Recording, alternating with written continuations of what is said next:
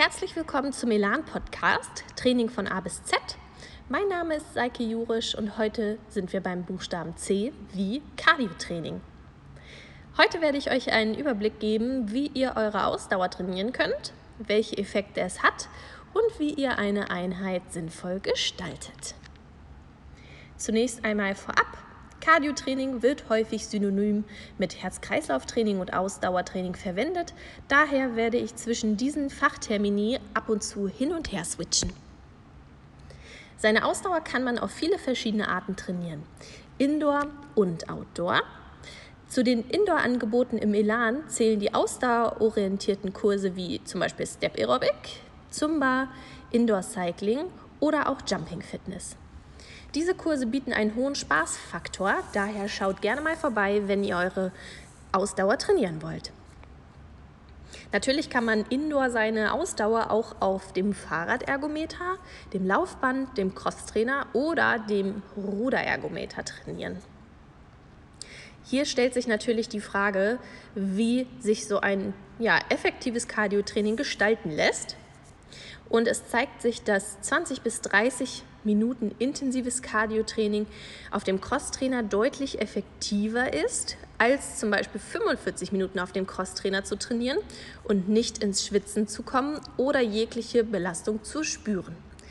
In diesem Fall wähle bitte eine kürzere Trainingsdauer und trainiere intensiver. Dadurch wirst du deine Ausdauer besser trainieren. Auch hier ist es ähnlich wie im Krafttraining sinnvoll, mindestens zweimal pro Woche 20 bis 30 Minuten gezielt seine Ausdauer zu trainieren. Natürlich gibt es auch hier Kontraindikatoren zu berücksichtigen, wenn es um die intensive Gestaltung des Ausdauertrainings geht. Zu diesen Kontraindikatoren gehören Medikamente wie Beta-Blocker, Herz-Kreislauf-Erkrankungen wie Bluthochdruck, Diabetes mellitus, Fettstoffwechselstörungen oder Adipositas. Sollten Mitglieder auch schwanger sein, auch in diesen Fällen bitte eine geringere Intensität wählen, uns Trainer und Trainerinnen im Melan ansprechen oder den Rat deines Arztes hinzufügen. Training lässt sich grundsätzlich in aerobes und anaerobes Training unterscheiden. Hierbei handelt es sich um die Art der Energiegewinnung des Stoffwechsels. Beim aeroben Training findet die Verbrennung von Fettsäuren und Kohlenhydraten mit Hilfe von Sauerstoff statt. Hier sollte dein Puls etwa 60 bis 75 Prozent deiner maximalen Herzfrequ Herzfrequenz betragen. Deine maximale Herzfrequenz rechnest du aus, indem du 220 minus dein Lebensalter rechnest. Beim anaeroben Training findet die Verbrennung von Kohlenhydraten ohne Sauerstoff statt. Zum anaeroben Training gehören zum Beispiel Sprinttraining und auch intensives Krafttraining.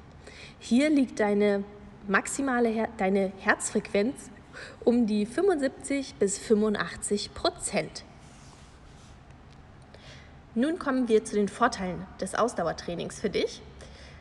Mit dem Ausdauertraining soll in erster Linie die Kondition, also die Leistungsfähigkeit und die körperliche Fitness verbessert werden. Aber auch die Herzarbeit wird ökonomisiert, sprich Blutdruck und Ruhepuls können gesenkt werden und das Herzschlagvolumen erhöht sich.